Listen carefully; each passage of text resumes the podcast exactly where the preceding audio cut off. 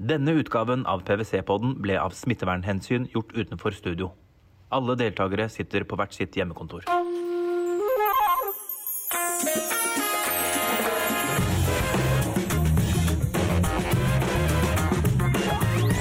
Velkommen til PVC-podden. I dag skal vi snakke om noe jeg ikke likte da jeg var liten, nemlig sjømat. Sjømatindustrien enormt viktig for Norge, og forhåpentligvis skal den bli enda viktigere. Derfor må sjømatindustrien, som alle andre, også fokusere mer på bærekraft. Hva bærekraftig fisk? Noe vi også lurer på risikerer Norge at laksen forsvinner ut av landet til utenlandske anlegg på land? Vi har med oss fiskeri- og sjømatminister Odd Emil Ingebrigtsen, Per Grieg, styreleder i Grieg Seafood, og rådgiver innenfor sjømat i PVC, Marte Vassbotten. Velkommen. Mitt navn Steinar Harede. Jeg partner i PVC og jobber til daglig med skatterett. Men jeg synes det ganske interessant hvis man tar et tilbakeblikk 30 år i tid, så produserte vi 70-80 000 tonn laks årlig i Norge. Og hvis noen for 30 år siden hadde sagt at vi om 30 år kom til å produsere 1,3 millioner tonn, så ville man få akkurat samme svaret. Nei, det ikke mulig. Så historien har vist oss at ting vi i nutid tror mulig, ofte kan bli mulig allikevel, sånn at jeg tror jo at det mulig, det i hvert fall mulig, og om man ikke når 5 millioner tonn, så det mulig at når 4, kanskje til og med 6, men det fordrer jo at man løser en del bærekraftsutfordringer, som for eksempel tilgang på fiskefôr og en del andre ting. Så historien viser oss at umulige ting kan bli mulig, og hvis man ser på det globale matmiksen, så skal det ikke store endringer til i favør sjømat før det blir et formidabelt potensial. Og der ligger jo også litt av kimen til svar når det gjelder det her med landbasert oppdrett, om det en trussel eller om det en mulighet. Jeg er jo helt enig. Hvis jeg kan få lov å bare svare på det med en gang, så er jeg jo helt enig at vi snakker vel om en 4% vekst per år, og det er jo mindre enn det som markedet har vokst med, i hvert fall alle de årene jeg har vært med, og det er nå 27 år, så jeg holder på å få litt erfaring. Men det er klart, det som vi ser for oss nå er jo kanskje ekspansjoner på en annen måte enn det vi har vært vant til i fjordbasert oppdrett, og det vil kreve veldig mye kapital og stor innsats og ny teknologi. Men det vil nok også kreve en vesentlig endring kanskje av innretningen på myndighetenes håndtering av sjømatbransjen. Man må kanskje gå mer i takt og stille seg spørsmålet hva skal til for at denne næringen skal bli internasjonalt konkurransedyktig i fortsettelsen også, slik at vi faktisk kan opprettholde og ha den edgen som vi har i markedet, for det har vi i dag. Hva må til for at vi skal fortsette å være konkurransedyktig også i de neste 10 årene? Jeg tror jo personlig at det dreier seg om rammevilkår og konsesjonstildeling. Hvordan skal vi få lov å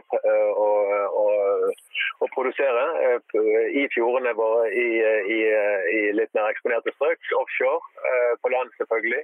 Og så må vi få til en kombinasjon som gjør at ikke rene landbaserte anlegg utkonkurrerer oss. Fordi at da vil vi heller bygget i utlandet, i nærheten av markedet. Det der er jo litt av det som vi jobber med nå i departementet, og jeg er helt enig, det er veldig viktig at fra myndighetene som sier har stabile, forutsigbare rammevilkår, så jeg tror for eksempel det er veldig viktig punkt 1 at man har lagt død diskusjon om grunnrettebeskatning, punkt 2 at man har funnet innretning på produksjonsavgift og lokale ringvirkninger som gir kommunene et incitament til å være veldig interessert i å legge til rette for næringen når det gjelder areal. Og så punkt 3 og 4, så kan vi si det høres litt kjedelig ut å si at vi skal legge frem en havbruksstrategi, men det er egentlig mer viktig enn det høres ut som, fordi at myndigheter må også klare å holde tritt med den raske utviklingen som næringen har, så en sånn havbruksstrategi må ta opp i seg de nye utfordringene som kommer landbasert, oppdrett langt til havs. Og så har vi jo på gang et arbeid med å se på en ny teknologistimuleringsordning, kan du si, som går i retning av å motivere til lukket anlegg kystnært. Og hvis man lykkes med å løse en del av de utfordringene der, så vil man jo åpne mange muligheter, spesielt på areal- og lokalitetssiden, som egentlig er en stor utfordring nå. Jeg liker jo veldig godt, vi som driver næringsliv, vi liker jo veldig godt ordet strategi, for det begynner, og det betyr at man tenker litt mer langsiktig, sant? Man tar ikke bare å takle problemene som man har i dag, men man tenker litt utover horisonten og prøver å legge til rette for hvordan skal vi nå disse målene. Og jeg husker jo med glede Svein Ludvigsen, når han var fiskeriminister, han hadde veldig tydelige programmer, og han greide å gjennomføre alle sine programpunkter. Og det la han frem for både næring og publikum på en tydelig måte, og det er veldig gledelig hvis denne regjeringen og du som fiskeriminister kan greie å gjøre noe av det samme. Så vi heier veldig på det. Jeg må få refleksere tilbake. Vi heier jo veldig på næringen også, og det som er ikke så godt kjent, men som er veldig viktig, det er at hvis man altså storparten av norsk lakseproduksjon er jo eid av norske familiebedrifter, og det er utrolig, det er ryggraden i norsk næringsliv, og det at det er lønnsomhet er jo et kjempegodt utgangspunkt for å utvikle ting videre, så vi heier tilbake på dere, det er veldig viktig å få sagt, for jeg tror ikke næringen hører så ofte, men vi har stort behov for å få etablert flere arbeidsplasser i privat sektor, og havbruksnæringen er kjempeviktig for nasjonen Norge, og spesielt for kysten vår. En av mine uropunkter, bare for å se på lov å skytte det inn, det er jo det at PT så er det en veldig ubalanse mellom kostnadene ved å drive i fjordene våre og på land, nemlig gjennom konsesjonsprisen. Og nå kan man jo si det at markedet priser jo konsesjonsprisen veldig høyt, og det er jo flott, men vi kan altså ikke greie å ekspandere til 5 millioner tonn hvis vi skal betale 150 kroner kiloen i rettighet for å produsere i fjordene. Så på en eller annen måte så må man legge om hele den måten å tenke på. Man kan ikke betale upfront for denne rettigheten, man må eventuelt heller, altså vi skal ikke introdusere et tema på oljebeskatning eller sånt, men det er klart at med landbaserte konsesjoner som er gratis, og sjøbaserte konsesjoner som er gratis i utlandet, i Kanada, i UK og andre steder i USA nå, så blir det veldig vanskelig å konkurrere på lang sikt hvis vi skal ha disse høye konsesjonsprisene. Hva tenker norske myndigheter egentlig om den utfordringen som landbasert oppdrett driver på med? Jeg tror at det skal finnes ca. 55 globale prosjekt om landbasert oppdrett i dag. Og så 13 av de har norske selskaper på eiersiden. Og da har en beregnet at 65 milliarder kroner er investert i landbasert prosjekt i utlandet. Vi har jo en del komparative fortrinn, som du sier, via vår kystlinje, som jo egentlig er uendelig lang. Men det er jo også en ulempe da at de fleste som eter den fisken vi produserer, de bor jo heller ikke i Norge. Hva er nettopp den overordnede strategien til norske myndigheter i forhold til å sørge for at vi også er helt fremme i skoene om et par tiår når det gjelder utvikling av produksjon av sjømat? Ja, altså det er jo en av de tingene som derfor er det behov for en havbruksstrategi for å holde tritt med utviklingen. Så hvis vi skulle stille spørsmål på en annen måte, jeg er ikke tilhenger av hvis folk ønsker å investere sine egne penger eller bedrifter, så det å skulle begynne å regulere og begrense det, det har jeg ikke tro på. Så i utgangspunktet så må vi heie på de som har lyst til å investere sine egne penger, og jeg tror jo, ja, noen ser på landbasert som en trussel, men da er det også viktig å huske på at en trussel er også en mulighet i forkledning, og jeg tror jo, hvis man ser på den globale matmiksen, så er det skal ikke mye mer spising av sjømat til for at det er behov for, eller i hvert fall muligheter for betydelig vekst, også i Norge. Men jeg tror man bare har respekt for at også andre land ønsker å få produsert sjømat nært et marked. Og det er, jeg har ikke tro på at det skal reguleres eller begrenses på noe vis, for landbasert har også sine utfordringer, de er ennå i tidlig fase. I forhold til det med landbasert, så synes jeg det er litt spennende og interessant at det er såpass mange norske interessenter og aktører som investerer i utlandet, gjerne nær markedet. Og jeg tenkte litt på grunnene til det, og det kan jo selvfølgelig Per si litt mer om etterpå. Men er det fordi at man vil diversifisere og kanskje spre eggene litt mer og ikke bare produsere i Norge, eller er det også fordi at det er ganske vanskelig og dyrt å produsere for eksempel i sjø da, sånn som det nå. Vi har jo vært inne på det tidligere. Og det synes jeg ganske sånn interessant å tenke på, for det jo en del av de som investerer nå, jo faktisk oppdrettere som allerede produserer i Norge, men det finnes også investorer da, kan du kalle det, som faktisk før har vært en del av oppdrettsnæringen, men som har solgt seg ut, og så investerer de heller i utlandet. Så jeg bare lurer på hva egentlig er grunnen? Jeg kan prøve å svare litt i hvert fall, men jeg tror ikke det så veldig enkelt svar. Men det er klart at dette med at man må... Du jo inne på dette om at vi har stor dødelighet og en velferdsutfordring i fjordbasert oppdrett, og det må vi løse, og det tror jeg vi skal løse, men det krever ekstraordinær innsats på mange områder, både på biologi og fiskehelse og selvfølgelig teknologi. Men også det at, som sagt, konsesjonskostnaden høy, og når vi bruker 40 kroner per kilo pluss å produsere i fjordene våre uten konsesjonskostnaden, så kan det konkurreres med på land. Og så tror man jo etter hvert, og vi har jo i Grieg Seafood i hvert fall nå etter hvert fått ganske god erfaring med storsmoltproduksjon, det har vi satset på i mange, mange år. Og vi mener jo det at vi skal kunne doble produksjonen kanskje på våre nåværende konsesjoner gjennom å produsere fisken opp til mellom 1-2 kilo på land, og så sette den ut i sjø og få en gevinst av det og en superproduksjon ut av det. Og det tror jeg en ekspansjonsmetode som norsk oppdrett og norsk oppdrettere kommer til å adoptere i stor grad. Men så har det også dette med å produsere nærmere markedet, og i hvert fall når det gjelder de oversjøiske markedene, så vil nok de i fremtiden betjenes av ikke-norskbasert anlegg, mens i Europa kan vi godt levere fra norske landbaserte anlegg. Det har jeg god tro på at vi skal kunne være konkurransedyktige på.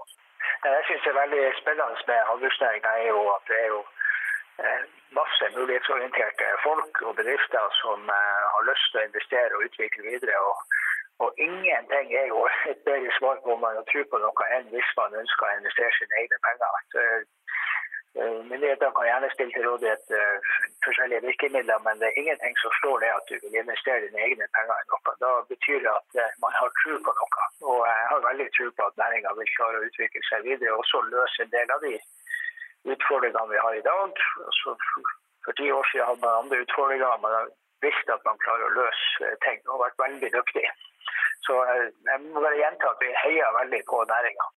Når du sier da om å trekke til seg at folk skal investere og bruke pengene sine i sjømatnæringen, så det jo sånn at i 2021 så må man jo alltid innom bærekraftsdimensjonen. Og da bare jeg lurer på en ting i forhold til norske myndigheter der.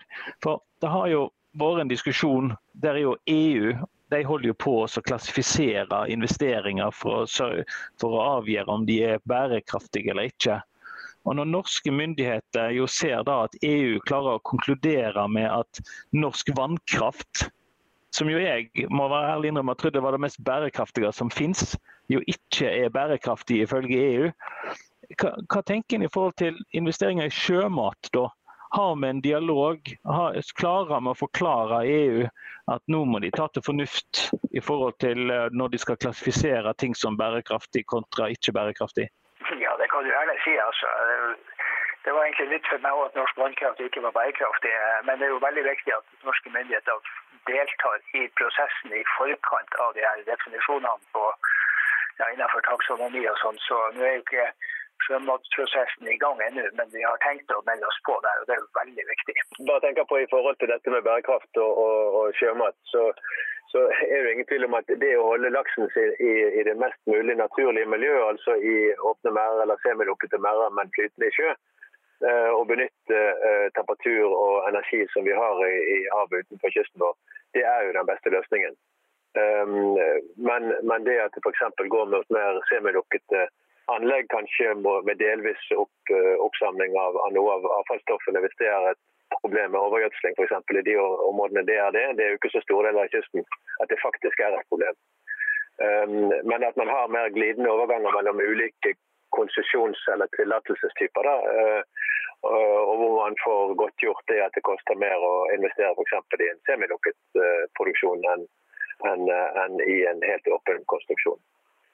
Så vi er litt tilbake til dette som jeg reiste dette med konsesjonsprising, og jeg skjønner jo dette med at auksjoner er det mest rettferdige, og på kort sikt så kan det virke attraktivt, men hvis vi har det målet på 5 millioner tonn, så tror jeg ikke vi får det til hvis man skal betale så mye som markedet hittil har vært villig til å betale for en fri konsesjon. For da søker de pengene, i hvert fall mye av de pengene søker andre steder. Og så tror jeg i forhold til ikke bare norske myndigheter, men også næringen selv må egentlig posisjonere seg i forhold til de kriteriene som kommer innenfor EU-taksonomien. For vi vet jo ingenting enda om akvakultur, hva de kriteriene kan bli, og det er jo en risiko så klart.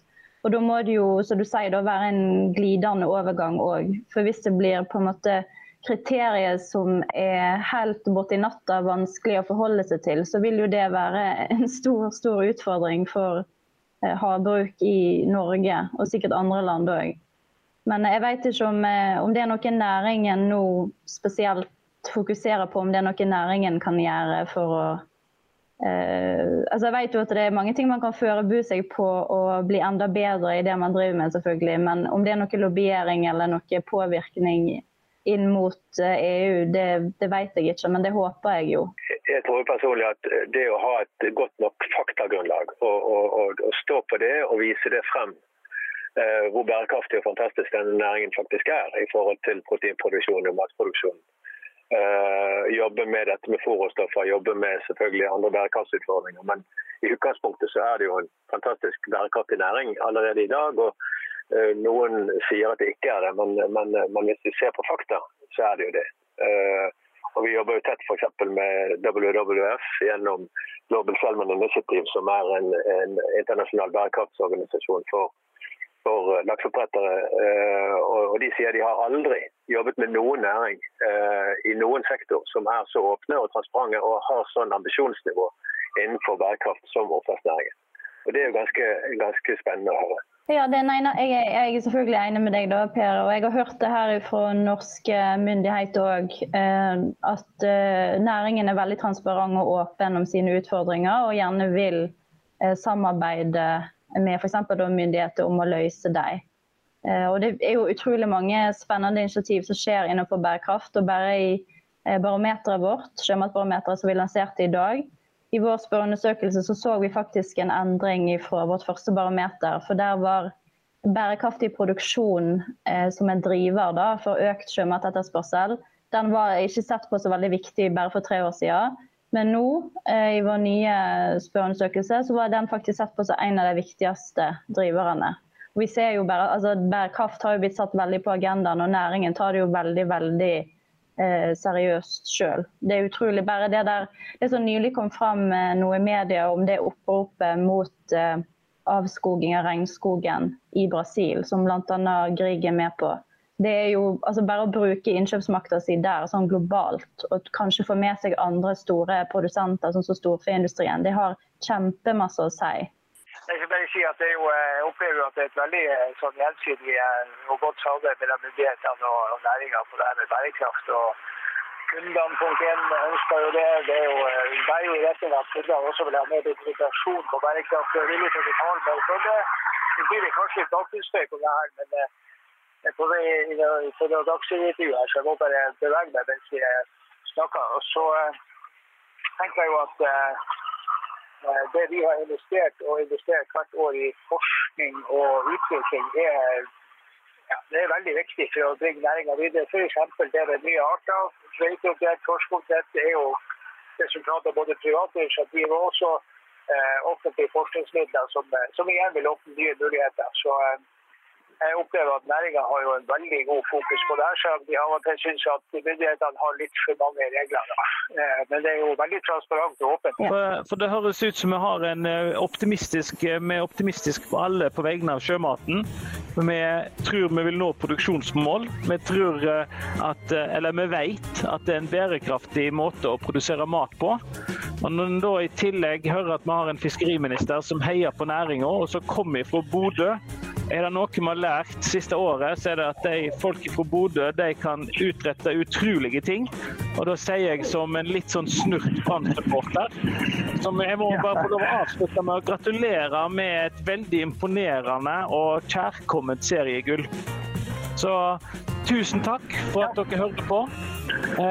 Tusen takk til Odd Emil Ingebrigtsen, Per Grieg og Marte Vassbotten. Og takk for at du hører på PVC-podden. Takk skal dere ha.